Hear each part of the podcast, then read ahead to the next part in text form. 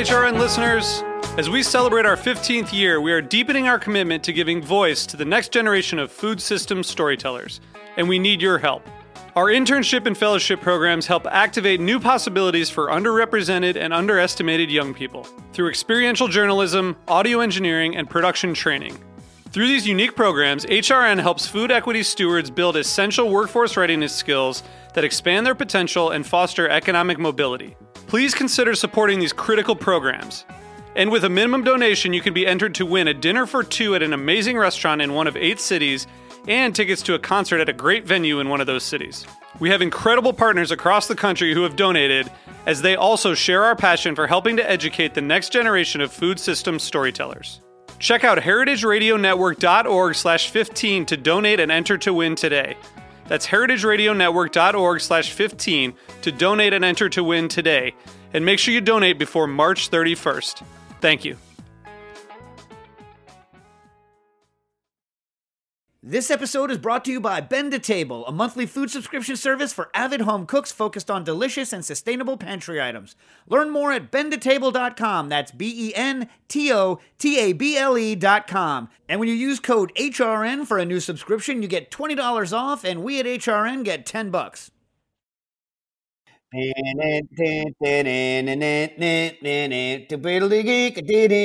and welcome to Cooking Issues. This is Dave Arnold, your host of Cooking Issues, coming to you live from my house in Manhattan, where Nastassia is somewhere. Where the hell are you now? I'm in Connecticut. You're in Connecticut. Matt's in Rhode. Island. John, you're in the you're in uh in uh wherever in the hell what is that Murray Hill? And there's nobody in Bushwick. Well, there is. It's just- No one in Just Brooklyn. We are a. Brooklyn free. What? Yeah, just, Just zombies in But Bushwick. we are, we are now a we are now a Bushwick free show for the duration of the uh of the Corona. Yeah. I do feel cleaner than usual. wow, a lot of harshness on the on the. So I guess you know Matt what you're talking about. And by the way, we have Nastassia Lopez as usual. How you doing, Stas? Good. We got Matt in the booth. Although someone pointed out you're no longer in a booth unless you have a booth in Rhode Island. I refer to the, this place as a booth. What, what are you, where are you really though? You, please in, tell me. I'm this in, is a, a- I'm in an attic, but it's a nice. It's not like the dingy attic that you're imagining. It's a finished attic.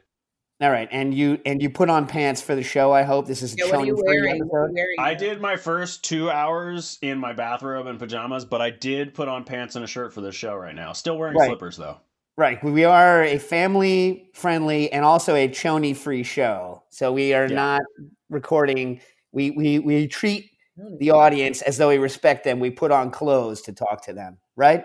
I mean, in general, I hope. In- in Stas- general. Stas- yeah. Stas can't, can't co-sign. So she must be still in her, uh, in her nighttime outfit. Okay. And uh, for the, uh, I think the first time on the show, we have uh, the new Booker and Dax customer service representative, uh, John Nihoul. How you doing, John? How you doing? I'm doing great. Thanks for having me on. So now, if you have a problem with a Booker and Dax piece of equipment, like it's his fault. going, well, it's not his fault, but it's it's our fault. But he's going to solve it going forward. So you want to tell them a little something about your uh, background there, John? Yeah, um, I originally started out as a French major art history minor in undergrad. Went on to work in kitchens here in New York City. I've been doing that for about eleven years now. Uh, during that time, I also went to grad school, where I got my master's degree in art history, and focused on uh, food and art, the relationship between the two. and then worked at the University of Connecticut for a couple of years as a professor and curator of the museum there. Then worked at MoFad as the culinary operations manager and curator. And unfortunately, things are on All Yeah. very lucrative. jobs. Yeah. Sean, loaded. Ah, filthy, filthy lucre. So speaking of uh, food-related art, speaking of food-related art, so uh, went back when I was in art school and just beforehand, when you know when I was graduating from college. So I graduated college in '93, went to art school from '95 to '97, and this was kind of the sweet spot for kind of uh, body image related um, art and also kind of you know nouveau relativism in, um, in you know in the in the kind of the New York art scene at the time. And so, uh, what do you what do you think about that era of food art? I was always I always kind of like it was never my thingamajig. So, but as a specialist in the field, you know, like what what are your what are your thoughts? So, like, what was So uh, yeah. my research was a little more intense than just looking at that. It was I took a really intense philosophical perspective, looking a lot of Kant and Hume, because they back in the 18th century set up these notions of standards of taste when looking at art, and so I use that dual notion of taste to look at food as well. And show how certain types of cuisine or certain dishes could fit into the realm of what they call art. That it makes you think Whoa, more that it has whoa, a whoa. purposiveness without a per.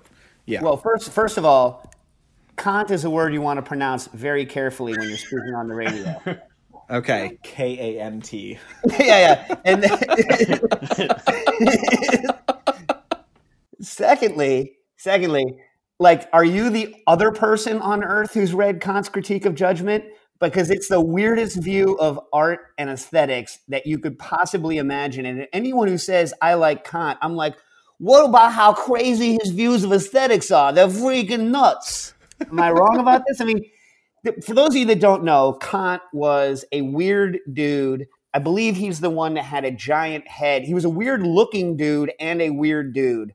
And he had he didn't travel more than I think three or four or five miles from his house because he had all sorts of strange mental issues. Now I've told like my cousin James, who is a, a firm believer in not looking outside of the text of a work to get information about the text. He he hates whenever I do this, whenever I harp on someone's kind of personal like mental attributes to discuss what's going on in their text, but especially for someone who is such a like a, you know a crazy i mean he's no hegel. I mean you can read kant right? But i mean kant also you know uh, let's just say he's not always the clearest with his writings and uh, so you know i am a big believer in saying okay yeah let's take the text for what it is but let's look at what an extreme nut job the person was in real life as well you know what i mean and so kant right? Who is never leaving, you know, more than a couple of hours or a couple of uh, miles from his house because,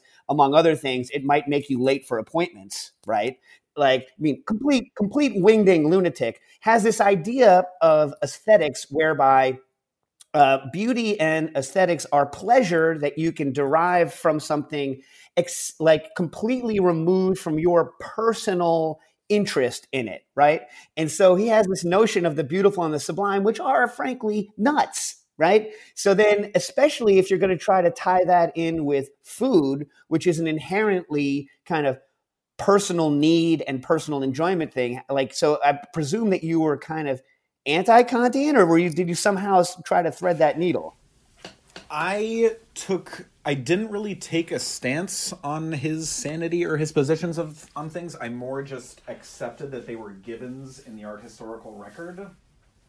And that I chose those two those two philosophers specifically again because of notions of taste, but also because their writings have shaped art history a lot in terms of like establishing what is beautiful and aesthetically pleasing and all that kind of stuff. And so I just wanted to show that using their own arguments when they have said that food cannot be art, but using new cuisine, like specifically Ferran Adria, that his dishes could fit within their criteria for what is called art. All right, so I wasn't passing so- judgment on their stuff. It was more just trying to fit this stuff within their body of work.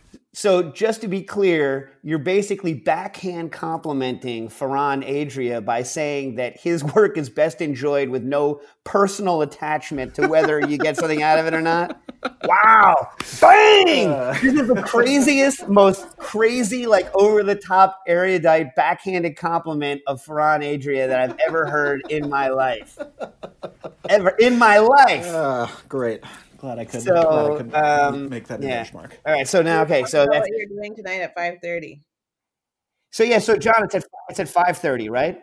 Yes, tonight at 5:30 on the MoFads Instagram uh, account, Dave will be joining in and making his Cliff Old Fashioned uh, cocktail on there. He's going to be demoing it and speaking with Sari, the public programs manager over at the museum.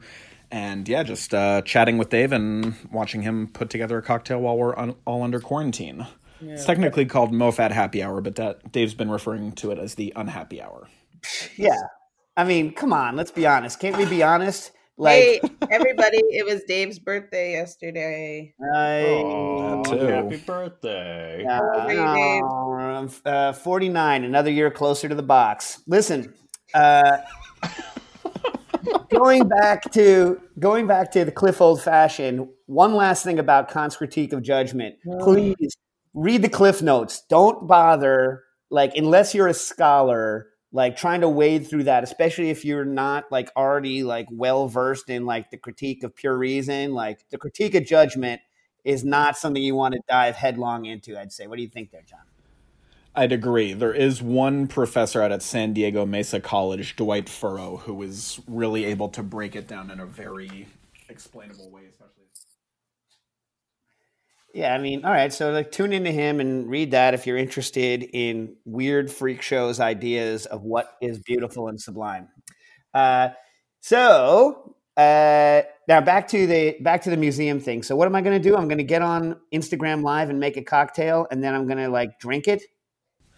Yeah, and talk with Sari. I think she's going to have some questions for you and talk to you about the cocktail and why you do certain things the way you do. Um, Why I do certain And, things yeah. the way I do. Yeah. All right. Okay. yeah, it'll be All right. straightforward. It'll be fun. Should be fun. Okay, sure. Yeah, yeah. Um, all right, so we got some questions in. Uh, dear, by the way, uh, you can't listen live, so you can't hear me. But if you listened last week, you can put things in live to the um, chat room, and Matt can read them. Uh, Matt can read them on, on the air. So, um, so this we have in uh, dear Dave. This is from Monty in Jacksonville. I burned my slash. So I think what Monty means is cuts down a bunch of stuff off of his property, puts them in a pile, and then burns it. So I burned my slash and can end up with a cone of coals two feet high, which is awesome, and five or six feet in diameter. So a good thing of coals here. I often throw root vegetables in a Dutch oven and roast them up. I haven't done that with meat though, as it seems that the iron will get too hot and would burn the meat. Ideas for using this massive amount of heat without the work of turning a spit. Uh, Monty from Jacksonville. So uh, I don't know. Uh, what do you, what do you think, John? You ever cooked with uh, big uh, coals? I haven't. It's something that I'd really like to do more of, though. So yeah, don't feel. I don't I know. mean- Maybe just like, yeah, go for it. The thing is is that um, you know you you you might just want to wait for the coals to kind of burn down. You know what i'm saying? Like uh like it's almost like if you could prepare this stuff ahead of time you would burn it in a pit kind of move it aside put it in and bury it and use the retained heat from the fact that you heated the hell out of the ground. You know what i mean? Like that's how like a lot of like the large scale like animal things work is they they basically treat the entire earth as a retained heat masonry oven right? And you you just burn the heck out of it and then sweep the stuff aside and then bury it and let the carryover do it right? So like all of your initial high heat browning stuff's happening at the beginning and then it kind of uh, goes through but i've never actually done it myself you know i don't know whether you'd have to like bury thermocouples in it or or to test or, or whatnot or whether you just just don't care whether or not it gets a, a little overcooked but what do you think john you think something like that would work Yeah, I think that'd work too. And frankly, I would also just try putting the coals right on the like underneath the Dutch oven and on top of them, like separate from the rest of the fire, so it's a little bit more controlled and tempered. But I know, you know, I've seen online videos of people cooking hunks of meat and things like that. I know one of the modernist cuisine photographs is a Dutch oven cut in half with like a pork rack in there, and they've got the coals on the top and coals on the bottom as well. Um, so Well, there's definitely most- some information out there. most people's Dutch ovens nowadays, modern Dutch ovens, are not the Dutch ovens of old, right? So Okay. if you look at like an old school like uh, camp oven, right? The specifically it's the lid that's first of all like they're all enameled now, they're all fancy, right? They're fancified. But Yeah. you know, as opposed to the old straight cast iron ones that are just cast iron in and out, no enamel but mm-hmm. also the old style. So if you look at the, you know, the, the Creuset, right, the lid on those things, if you were to pour liquid on the top of those, they it would just stream off, right? But an old school camp oven has a lid, a lip on the lid that goes around, and the purpose of that lip is to hold coal, right? So that you Yeah. could actually adjust the upper heat and the bottom heat. And there's a there's a a, a book out of Australia whose main uh, thing is cooking. I forget the name of it. It's something like Dampers, which is an Australian like camp biscuit, and, and anyway, something like that. And it's about cooking uh, in the outback in camp ovens. I forget the name. I have it somewhere. I'll try to locate it. Maybe put it on. Um, you know, send it to Matt so he can put it up on the on the thing here. Uh, but there's a whole bunch of recipes in there on how to cook with a camp oven. But by and large, and and if you read, and I have the all these books as well. If you read the kind of late 19th century very early 20th century American camp literature, right, which was all based around basic, you know, based around rich white city men, right, uh, hiring large amounts of often brown people to take them into the quote unquote woods, hack down giant amounts of trees, and like build crazy camps in the in the forest, like three or four or five hours outside of where they lived. Right. So now it seems gross, but the, the technical literature of it is great on like building building camps, like large scale camps like this uh, is that they would build massive fires, but then most of the cooking was done on a smaller scale fire that they pull off. And the same is true uh, in the Australian camp uh, book. So a lot of that Dutch oven cooking, you you would pull stuff off of your fire and then use it on the Dutch oven uh, all the way around. And meat cooking works great in that as well. I just don't have a lot of experience with it personally. What do you think? I would also say to look at some restaurants, you know, that do a lot of wood fire cooking, and then also, while I don't like him too much, Francis Mallmann, you know, he does a lot of, of work with that stuff as well. And if you don't want to turn a spit, right, but you have a really high tripod, you could do the uh, you could do the tripod rotating string action and have it kind of self rotate, but the top of it will always be under. So you'd have to flip it halfway between, but you could get that kind of rotation action or get it on the side. You know what I'm talking about, uh, guys? the tripod with the string. Yeah.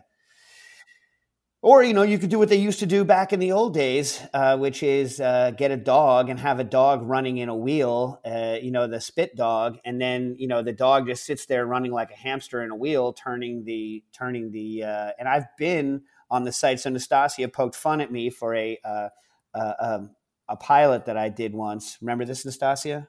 Time machine. Yeah. And one of the things that they were testing was spit dogs. And I believe my memory serves me, they actually had a dog in a large hamster wheel turning a spit. I think they actually did it, but I can't I can't remember. If anyone has any experience taking, I guess you what would you use? Like a sled dog kind of a dog? I mean, you wouldn't want something so furry because it's near a fire, but you'd need something that wants to just sit there and run. What do you like a terrier? What do you hold a piece of meat in front of the wheel and have it keep trying to get the meat? What do you do? No one? No one suggestions? Your guess is as good as mine. Do I have to have all the suggestions? You guys can't give me anything. I, I can't believe that in this in this trail or in the, in the pilot for this episode they would have actually tried that. That that sounds.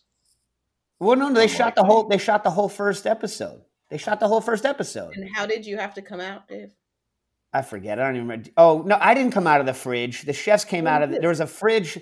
There was a refrigerator time machine, and it had like the electric effects, like uh, like you get from Bill and Ted's Excellent Adventure, which, by the way, is a great movie. Bill and Ted's Excellent Adventure is a great movie. I'm I'm I'm going to go ahead and say that it ranks right. So I've always I'm not one of these like you know like Keanu come lately fans. Like I've been a a, a fan of uh, Keanu Reeves for like a long time. All right. And I'm going to say it's right up there with Speed and the John Wick series. I'm going to go ahead and say, and you know, which is saying a lot. Are you guys all Keanu Reeves fans or no? No. Uh, no. What do you? I I enjoyed the hell out of the John Wick movies. They're stupid and they're great for just you know mindless violence. I love it. What about what about Bill and Ted's? I mean, Bill and Ted's is great. All right, all right. Yeah, no. Right.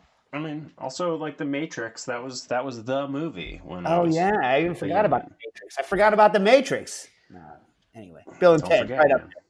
Whatever happened to the other guy? What did he end up doing? I know No what happened to George knows. Carlin. He died, right?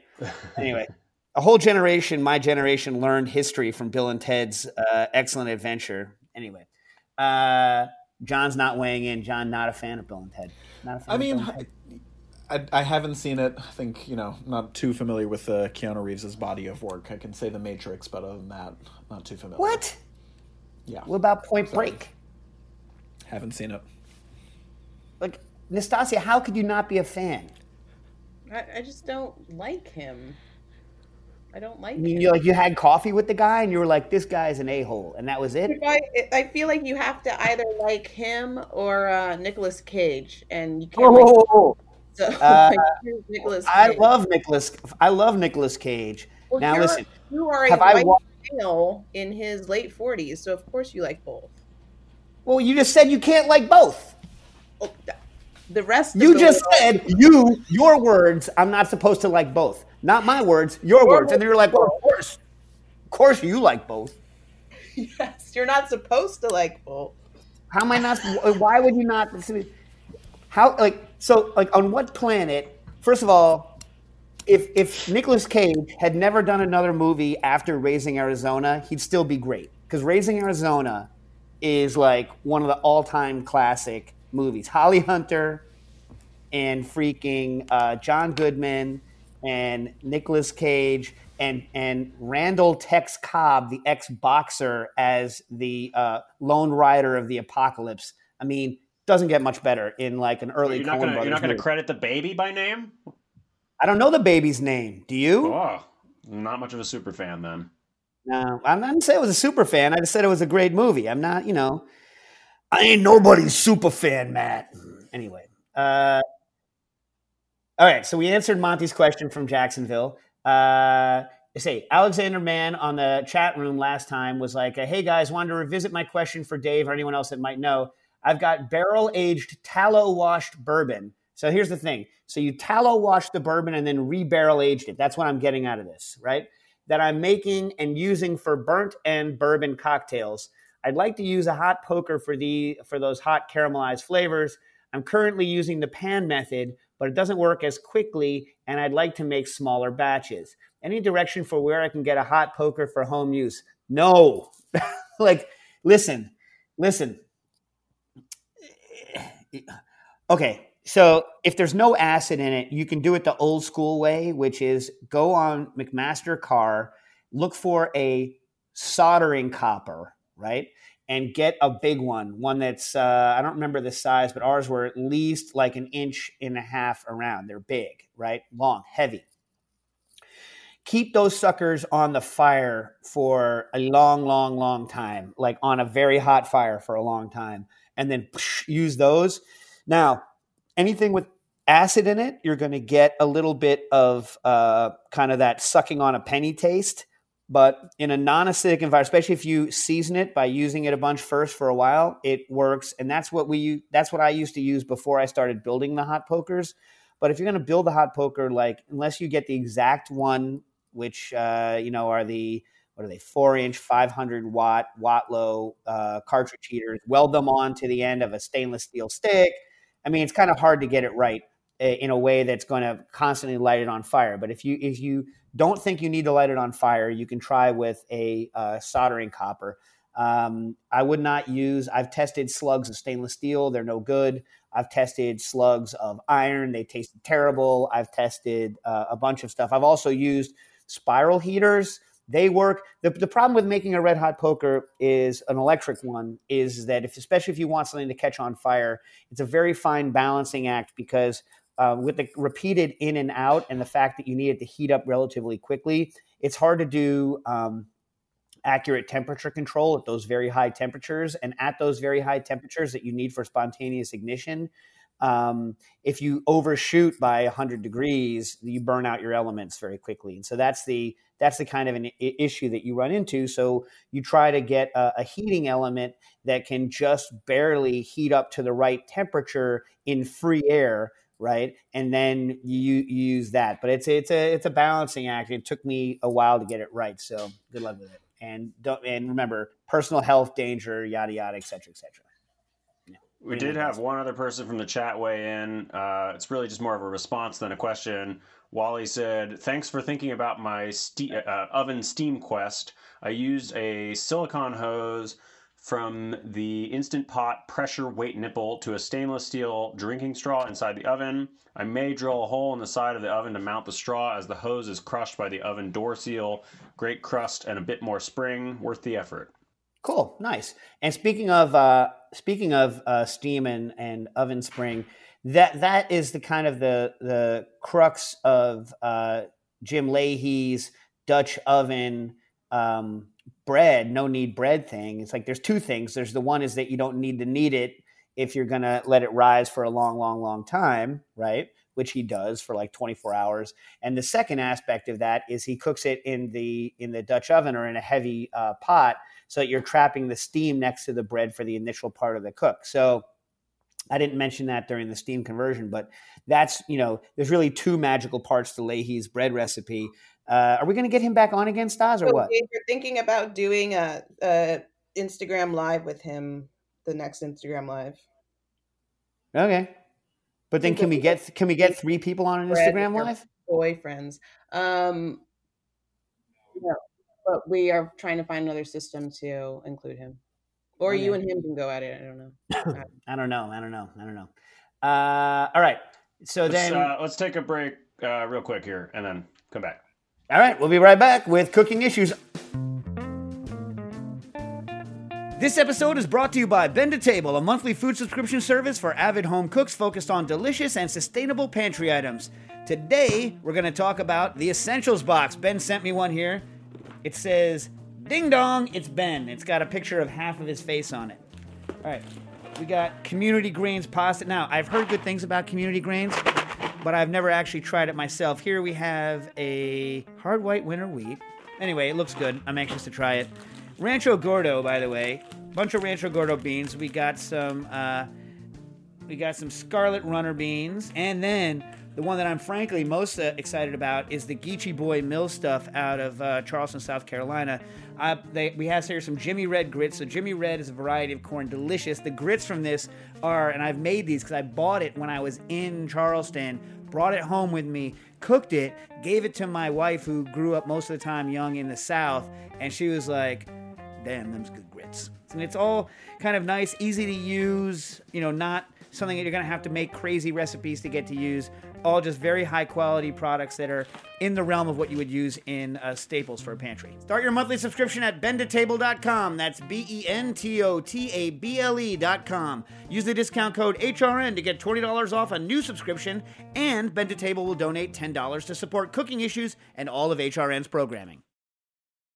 Ayman uh, Akdemir wrote in and said, Hello, I'm studying philosophy uh, in uh, Istanbul, but recently I spent most of the time uh, trying to develop a simple and delicious drink for kids and for the millions of diabetics in my country. I'm working on a sugar free lemonade, which is sweetened with the stevia, with stevia leaves instead of stevia extract or any other natural or artificial sweetener. But the stevia, stevia is a tricky plant. It contains a sweetness that comes along with a heavy licorice taste, I would say poison taste when brewed. Uh, until now, we have achieved the best taste when simply cold brew with lemon peels and approximately two grams per liter of uh, Paraguayan um, stevia leaves for about seven to eight hours in the fridge with a splash of lemon juice. During my research, I came across Liquid Intelligence and I wondered if you have any ideas uh, on how to improve the taste and preserve the drink without sacrificing taste. All right. So one of the issues on preserving lemon, and this is something that uh, I'm going to talk about the lemon first. Like I personally don't like stevia. I think it tastes poisonous. Yes. Um, yeah, John, what do you think about stevia? Yeah, not great. Matt, Great. Never intentionally consumed stevia. what? Haven't you had Really? it in drinks? I don't. Uh, what drink? Like what? Why? Why would I have had that? Listen, Ah, this stevia. Matt in the booth is secretly a liar. I want everyone to know this: that Matt in the booth lies constantly, just constant what? liar. So, what He drinks wants have you I to- had that would have stevia? I don't know, how do you walk around for like your whole life and never have had stevia? Nastassia, back me up on this. It's true. It's true. Oh, are you saying? So, okay, my experience of stevia is that I would choose in a coffee shop to put it in things. You're telling me that it's in like packaged goods that I might buy off the. No, someone at some point in your life, someone's handed you something, you've tasted it and been like, "What is that?" And they're like, "That's stevia." well, okay, then I didn't know that that was the horrible, but I do remember spitting that drink out. It was really bad.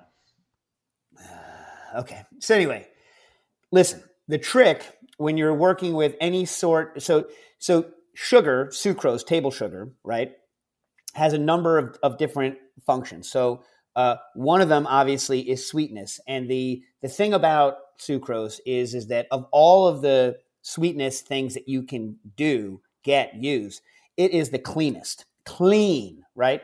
Almost every other sweetener, either like a, a, a you know natural or artificial, has some form of bitterness. Excuse me some or some form of alternate flavor. It's not kind of pure clean sweetness. So there's there's that. You're almost always dealing with uh, like uh, like flavors that go along with it. So you can either use those flavors to your advantage or not, right? And when something has what is in general considered to be an off-putting taste, so I, you know stevia. I mean, I, you're being very kind to it by saying uh, licorice. It's got like kind of to me kind of like kind of bitter metallic notes in it that I find unpleasant. And by the way, you should test that with other people because not everyone has the same, re- especially to things that uh, have bitterness in them. Um, bitterness has a much wider range, not just of perception in the terms of strength. Like, so with sugar, people are like, that's too sweet or that's too dry. The same person could think that one thing is too sweet, and then another person could think it's not sweet enough. But they both kind of agree on what sweetness is. With bitterness, it's not just a level of bitterness, but like some people, like for instance, I am uh, don't have a, a strong reaction to PROP, the bitter thing that they do when they test to see if you're a, a super taster or not, right? Where someone else sees that as intensely bitter, right? I I think that broccoli rabe is bitter, but not intensely bitter. And there's other bitter compounds that maybe I perceive more than, let's say, you do. So, whenever you're dealing with something that has bitter notes, you want to make sure that you test it with a wide range of, of people, right? So, um, so you have that. So any alternative sweetener is going to have these uh, off notes. Now, something similar to what people do when they're kind of compounding gluten-free flours is, is instead of just using one thing to replace wheat flour, they use a range of things, and they hope that by averaging this range of things, that you're not going to notice the extreme beanie taste of let's say um, uh, you know uh, black eyed pea flour or or whatever right? Because you're and you're not going to notice kind of like the textural hit you take if you use pure rice. So they average a lot of things together by using these blends and that's one of the reasons you see kind of these blends in gluten free flours. And the same is true for sweeteners right? So you might want to look into other uh, diabetic friendly sweeteners non caloric sweeteners like for instance monk fruit. Now, I happen to like the sweetness of uh, monk fruit. It comes with other flavors, but to me, those other flavors aren't gross. They're tea like, right? So if you have any sort of affinity for like um, Chinese herbal teas, right, then you will like uh, monk uh, monk fruit, or there's a bunch of different, you know, uh, Momordica. What is it? I forget the actual title, the actual you know name of it. But um, so if you look at that, you'll see that like that has sweetness and some other flavors. So maybe a combination of stevia and monk fruit can help t- tamp down some of those notes that when you use stevia only for the sweetness. Now, on the second problem with preservation, so uh, this is some experiments that I, I would really like to run for various reasons, right? But when you're when you want to do a lemon juice, and you want to keep for a long time. I think the best thing to do is to make a cordial with it, right? So you clarify it, and yes, I think you should buy a Spinzall to clarify it, or you know whatever centrifuge you're going to use. But whatever, you don't have to. You can you can do freeze thaw, you could do um, quick agar, you could do any of these things because it's not going to be fresh, right? But now then, when you make a cordial, you save the peels. You boil the peels with the um, with the the juice, the clarified juice, and sugar, right? Now, and then it becomes stable. So the sugar makes it stable because, you know, it's now at a simple syrup level and it's not going to kind of spoil, uh, especially with the sugar and the acidity. The problem is, is it, and the, the, taste stays relatively stable for a long time, long time, like months. Uh, the problem is, and it tastes good, is I don't know if the sugar is necessary to the process. So it's pretty simple test. It's just I haven't had the time to run it of just boiling uh, just boiling the clarified juice on its own without the sugar, right? And seeing whether or not I get the same stability, whether the reactions are the same that give that same stability. If it's just a heat that's necessary, well, then you could just use boiled clarified lemon juice as your um, lemon in it. And it's not going to taste like fresh lemon, right? But especially with the peel, it'll have the notes of a good cordial, which are delicious, but not the same as fresh. What do you guys think? Does this make sense? Yep. All right. Uh, all right. Hey, uh, Nastassia, Dave, and Matt in the booth, if in fact you are still in a booth, but we already addressed this, right? This person accuses you, Micah in Minnesota, uh, Matt, accuses you of being Matt on the couch. I'm not on the couch. That's a dirty lie. All right. I'm, on, I'm, in, I'm in a regular chair. I'm sorry. It's not an impressive place to be. Well, we, again, for all we know, we know you're a liar, so you may be on a couch. You may be on a couch in your chonies because you're a well-known liar. You've lied to us about the Everything. stevia. Everything. I'm sipping on my stevia drink right. Now.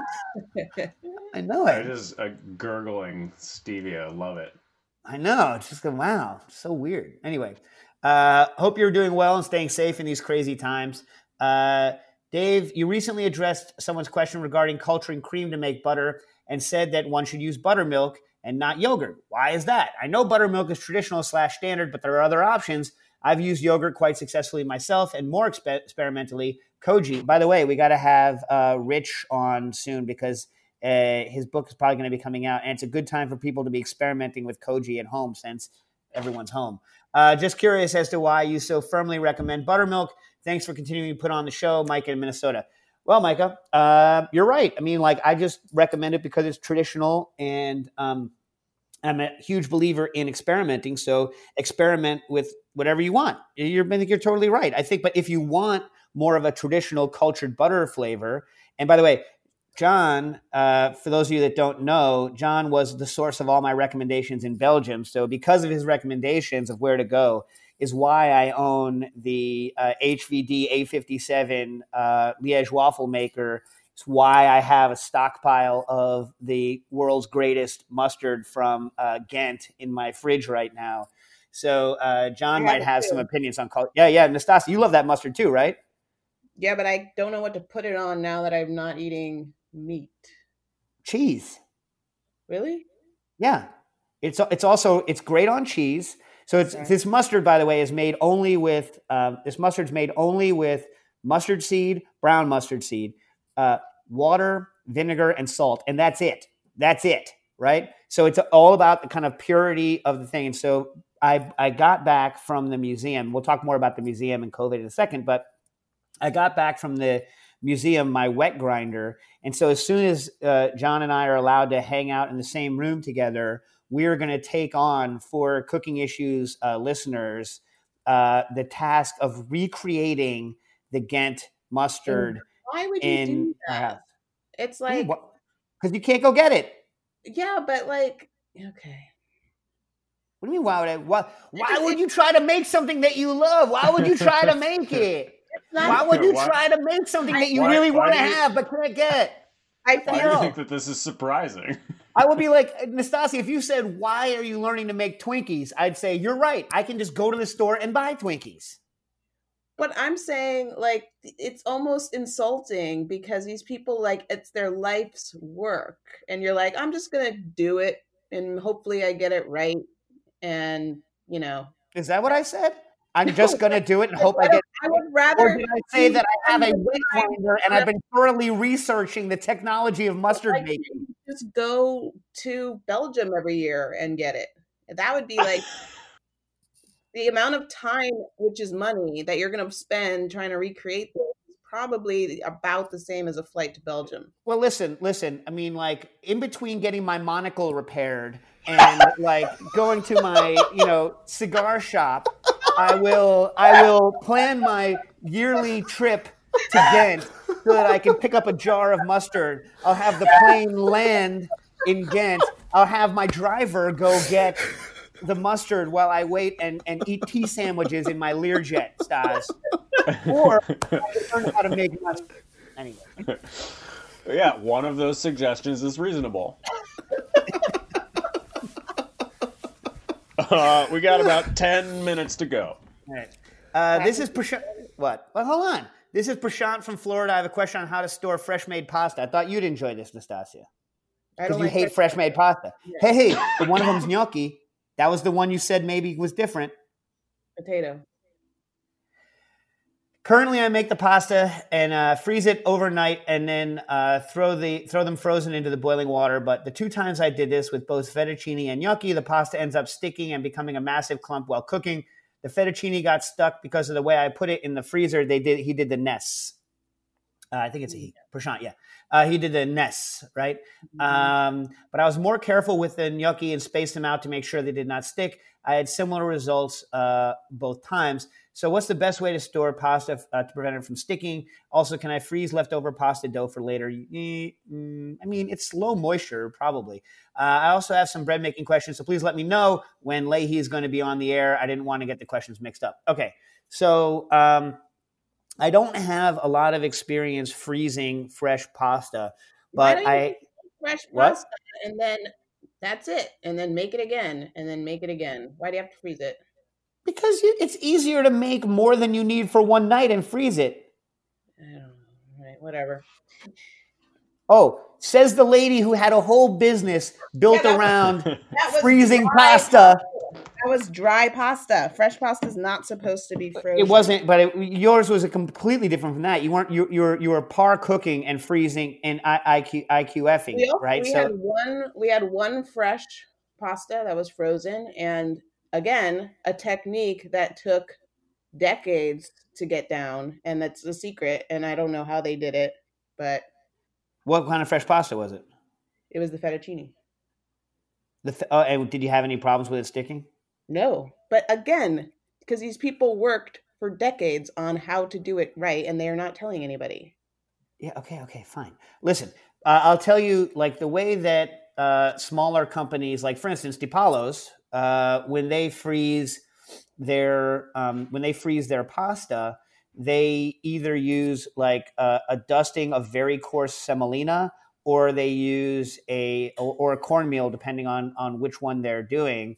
Um, on, for instance, their their ravioli, they they dust that stuff with that so that when it's in the freezer and it's single layer, right? So it's single layer and it's like coated with that stuff so that it won't stick to each other. The theory, I guess, being that as long as it's frozen fast enough and you're not getting a lot of moisture migration out, uh, those little things act like BBs or ball bearings and get it. But that's not going to help you with fettuccine. That might help you with the with the gnocchi. But you're really, I mean, the problem with gnocchi too is that, I mean, I don't know about you, but you're freezing it before you boil it, or you're going to parboil it and then reboil it when you're done.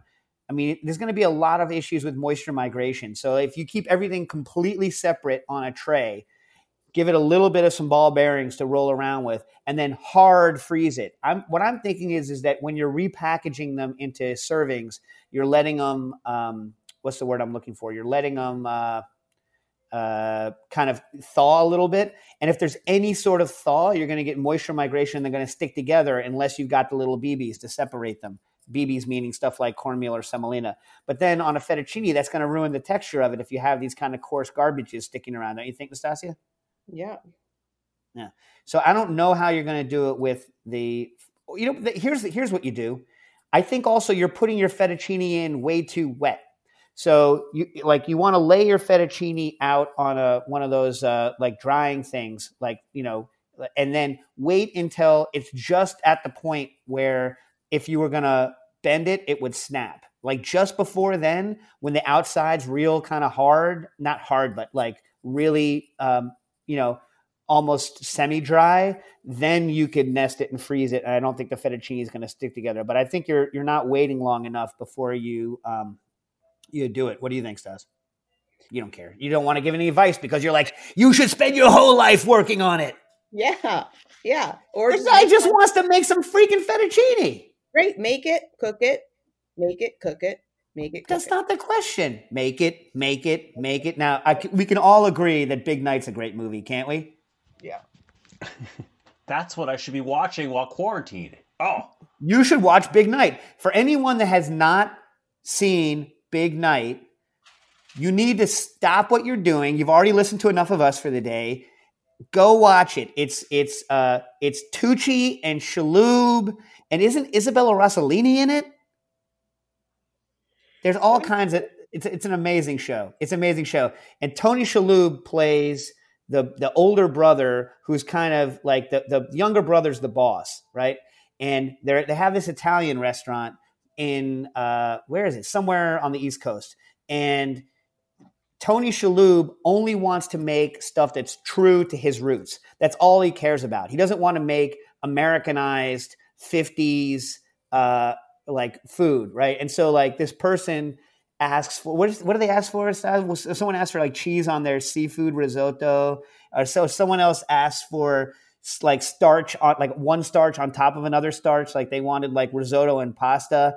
And Shalhoub's like, I won't do it. And Tucci comes in, and this is where Nastassia gets, and I both do this all the time.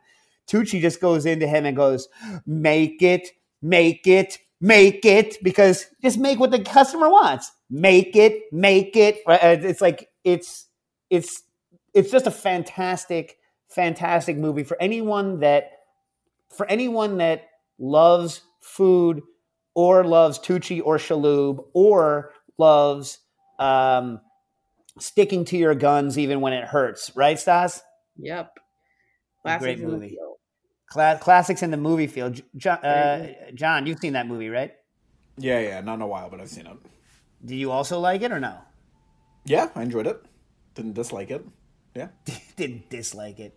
Oh my god! Uh, all right, so, wait, so one, more, one more thing. So we got uh, well, we'll do this. We'll do this next time. Someone sent in from Yahoo Mail wants to know more. Uh, Red Liquid Intelligence. I don't have the name of the person who uh, wrote it in, but wants us to talk more about the Spinzall on the air. I'm happy to do that. We should. Uh, we should have a. Uh, Stas, like you and I should talk about things to do with centrifuges maybe people next week as like a whole section. Wanted a demo on the face on the Instagram live with that, so maybe we could do that too. Yeah. By the way, if you have any Spinzall questions, John's going to be your go-to person for the customer uh, for customer service, right? Also, and Andy, John, as in jeans.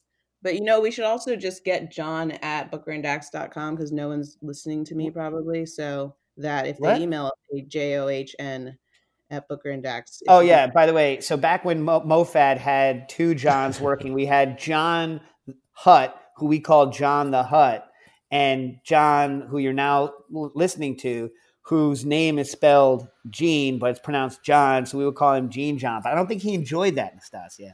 Am I right, John? Well, I, am just saying we should get that email address from him because you know that people are stupid, and so they're going to email J O H N at Booker and Dax. So I hope you guys enjoy that. Nastassia just called you stupid. It's J E A. Why not? And why not filter all the John, uh, the J O H N's uh, right to the trash as well? well no, because then you're going to get bad reviews and Twitter comments saying John never answered me. I mean, I know people will do that. So it's J E A N at bookerandax.com. Yeah, yeah, That's J E A N at bookerandax.com. Uh, all right. So so we have a question about uh, cooking, uh, like vacuum sealing cooking proteins, which I guess we can we can handle that next time uh, yeah. if, if you if you want. And uh, also, email me and let us know if you liked our Instagram live or what you would change during. The- so the, per- the, the person now, who wants us the person who wants us to talk more about um, Spinzalls uh, put as a side note they had been making uh, black garlic in uh, in an Excalibur, and they were also heat aging garum in an Excalibur, which is the dehydrator that we use uh, at 141 degrees Fahrenheit, uh, and they insulated it because it was in their garage. But they used a. This is an interesting fact because I've always wondered. They ran it for 10 weeks solid, and it used 182 kilowatts uh, kilowatt hours of power. Now, in New York State, at our current electricity price, that is thirty dollars or three dollars a week. So if you want to know how much it's costing you to run and you live in New York and pay New York electricity prices, if you want to know how much it's costing you to run an Excalibur dehydrator day and night, it's about $3 a week, which I thought was interesting. Uh, to me, anyway, only to me. Yeah. See, see, John, that's why I like having you on because Nastasi doesn't care. You care about things like this. See what I mean? Uh, all right. So Time for classics in the field. Yeah. All right. Now we have. Uh, listen, I might do this because I was looking through my books, uh, and I have I have many books. Uh, not as many as I would like, but you know, I, I, haven't I haven't been buying books heavy for like well over a decade, just because my my apartment is pretty full. Uh, but I love books. Uh, we should actually have people send in like their suggestions for books that we should look at or get. Anyway, uh, but I realize that I have two categories of books that are classics. One are well, I have many, but the two that I'm going to talk about today are books that I think people might actually want to look at and then books that are classics, like for instance, uh, Kant's Critique of Judgment, uh, that uh, no one is ever going to want to read. So I thought I'd talk briefly about uh, both kinds. Uh, and so for the first one, um, I'm going to talk about a book that came out that if you looked at it nowadays, you would say, oh, you know, yeah, I've seen a million books like that. But when this book came out, there was nothing like that. So, and, and also anyone who is listening who uh, is familiar with um, culture in the United Kingdom, this is going to be a very well known uh, person and book, but not so much in the United States. And so, for instance, uh, John, what do you know about uh, Hugh uh, Fearnley Whittingstall? Anything? A lot? love Nothing? it. Yeah, you love it, right? But why yeah. is he so? So he is a celebrity chef in uh, in England, and he had a he owns a place called the River Cottage and has a series of TV shows and books. And the first one came out in 2001 called the River Cottage Cookbook, and complete revelation. Now, for some reason, not as famous in the U.S. Why, John? Why is he not as famous in the U.S. Even for British standards, like we got your Ramsays over here, we got your you know your Olivers over here, even your Heston Blumenthal's over here, but not a lot of people know about the the Whittingstall here. Why do you think that is? I really have no idea. It doesn't make any sense because his meat book is one of the best books out there. I love like the little uh, mini series of books on making alcohol or prosciutto or you know dry aging hams or on herbs or things like that. I don't know. Like the whole River Cottage, everything is great. He so needs to be more popular here. By the way, uh, friend of the show Naomi Devlin wrote the River Cottage gluten free uh, book and is a member of kind of uh, that collective. So shout out to her. Um, so I had no idea who this guy was. Now you got to remember in the he, so he's famous before he had the River Cottage. He did and has done over the years a bunch of kind of crazy publicity stunts in the UK. So in like 97, I think 1997 or 98 on TV, he cooked uh, a woman's placenta and served it at a party to her friends and family and kind of yeah, it let's just say people in the UK, you know, famously buttoned up people in the UK, not too pleased by this. You know what I mean? By the kind of like the placenta rama. And this was before kind of there was that like, thank God, short lived thing where people were making uh, cheese out of uh, human um, uh, breast milk. Not because there's anything wrong with it, just because it's such a precious commodity that to make cheese out of it seems incredibly disrespectful. But um, for you know, for those of you that you know have been around having to you know get that to, for kids. It's like the idea of using it for cheese is just to me bananas. But anyway so he cooked up this placenta had had a huge thing. More recently like in the 2010 or 2011 i think he cooked dog on the air. He uh, you know because he's trying to show how hypocritical it is that we won't eat things like dogs, but we will eat things like pigs. So he's done a lot of things that are kind of on the edge that way, provocative, let, shall we say. But um, in the late 90s, he bought uh, this place, the River Cottage. And in 2001, I think right around when the show was coming out, or, or maybe even before, he came out with the first of the River Cottage cookbooks. And at the time, when you look at it, I have the uh, first English edition of it so not I don't did they John did they ever publish that one in the US the original River Cottage as a US edition do you know? I don't think so but I'm not 100% sure. So anyway, I have the original UK edition of it and when this book came out, I, I saw it used uh, at the Strand. So I used to. So Strand's a used cookbook store in the in New York City, and I used to troll it just looking for books back when everything there they weren't searching prices on the internet, so everything was just half half of half off the whatever the cover price was. So I think I paid ten dollars for it, and it was only uh, probably a year or two old when I got it. And it the book itself was a complete revelation. First of all, no one at that time had done this kind of uh, like back to simple thing. So he's predating, you know, he's predating when um, what's his name, Pollan became Food Jesus and talked about everyone going simple on everything. He predated a lot of that, and it is true that he comes from a rich family of landed gentry. His mom is a famous like flower designer who's won all these awards at the Chelsea Flower Show, right? So, you know, yes, it's a rather elitist thing for him to say you can go back to nature and raise your own pigs and do all and you know, the quote unquote simpler life, which is, you know, obviously something that only someone with a good deal of privilege can do nowadays. But man, was he good at it, right? So first of all, when you look at, at his books, like he had that kind of that kind of blown out color, like kind of a you know the matte paper before it became popular. This was before like you'd see those kind of sh- uh, shots in Dave Chang's cookbook when it made a huge splash, like shots of like the dirty uh, radishes that he's grown, you know, at the cottage, like just these kind of sh- like like reality, like natural light shots, the kind of paper, the look, the feel, all amazing. Recipes also good. And the reason I bought the book at the Strand is he he had a, a series of pigs he raised, and he had a picture of this pig outside running around doing piggy things and over it in white lines he had drawn the cuts that he was going to cut the pig into after he slaughtered it on the image of the live pig. And when i saw that in the strand i was like oh my god oh jesus. And i bought it immediately i became a huge instant fan of uh, this guy's work. So, like, it is impossible to imagine today's cookbooks the way they look. I guess an early also kind of, although it was, I think, black and white, is Cooking by Hand had that matte paper back in the day, but a very early harbinger of kind of the way food styling, cookbooks, and kind of the mentality around uh, a return to uh, old style ingredients would look today. You can see it in 2001 in the River Cottage Cookbook. So please try to look at it with 20, you know, the eyes of a, someone from 20 years ago. Then the second, real quick, because uh, you know no one's going to want to spend that much time with it.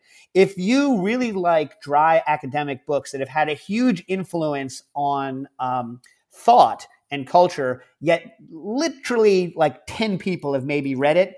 Check out Stephen uh, Nissenbaum's uh, 1980 or 1981 classic, sex, diet, and debility in Jacksonian America. Now, in uh, before 1980, right? Sylvester Graham of graham cracker uh, fame, right, and kind of graham bread fame, was a very fringe historical figure that not a lot of people had uh, paid attention to. But uh, and since that time, it's almost impossible. Since since Stephen uh, Nissenbaum wrote this book, it's almost impossible to talk about a history of fad dieting, nutrition, um, kind of the link between thoughts on food, sexuality, morality, and physical decline, right? Uh, it's almost impossible to talk about the history of that in America without talking about Sylvester Graham. And the whole reason for it is this one book, Sex, Diet, and Debility in Jacksonian America, where um, Nissenbaum draws the link right, between Sylvester Graham, this phys- famous Philadelphia physician, Benjamin Rush, and ideas that happened just prior to the American Revolution in France, and the entire shift of a culture where it used to be if you wanted to feel strong, you did things that were robust. If you wanted to feel strong, you ate things that were strong, kind of a a kind of an additive effect to this idea that human beings have only a certain amount of energy and that by for instance overextending your sexual energy would cause you to decline and die all of these kinds of kind of crazy conservation that we only have a certain amount of stuff and you have to be careful about what you consume in that way really stems from this era in American culture. And this book really points out, connects a lot of the dots that are now seen as kind of just, yeah, everybody knows that. But before this person wrote this book, um, it was kind of hard to connect those dots. So if you really want to get an idea of how we think, to, how we got to the way we think today about uh, kind of food and health, right? Which I think is an incredibly fraught subject. We can do an entire cooking issues on that someday if you want. Go and check out, although I know you won't, uh, Sex, Diet, and Debility in Jacksonian America by stephen Nissenbaum. What do you guys think? You've read that one, John? I have not. Great book. Give it a go. Fantastic. If you like dry historical things, fantastic. Deserves to be more widely credited, if not read. Anyway, uh, and we'll get to the questions on vacuum packing and other things next week. Tune in, by the way, to the MoFad. Also, uh, our love out to all of the people dealing. Obviously, like we're all dealing with it, but Corona people. I wish people would write in, let us know how they're doing.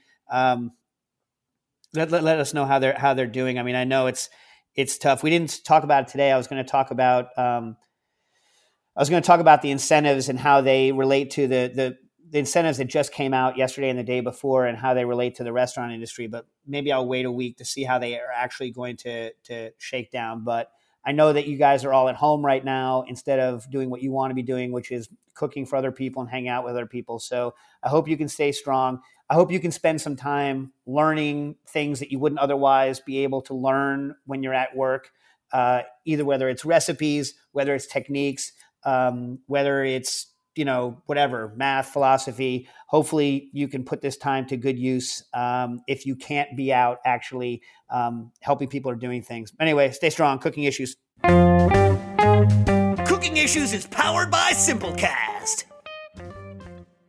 Thanks for listening to Heritage Radio Network, food radio supported by you. For our freshest content, subscribe to our newsletter. Enter your email at the bottom of our website, heritageradionetwork.org.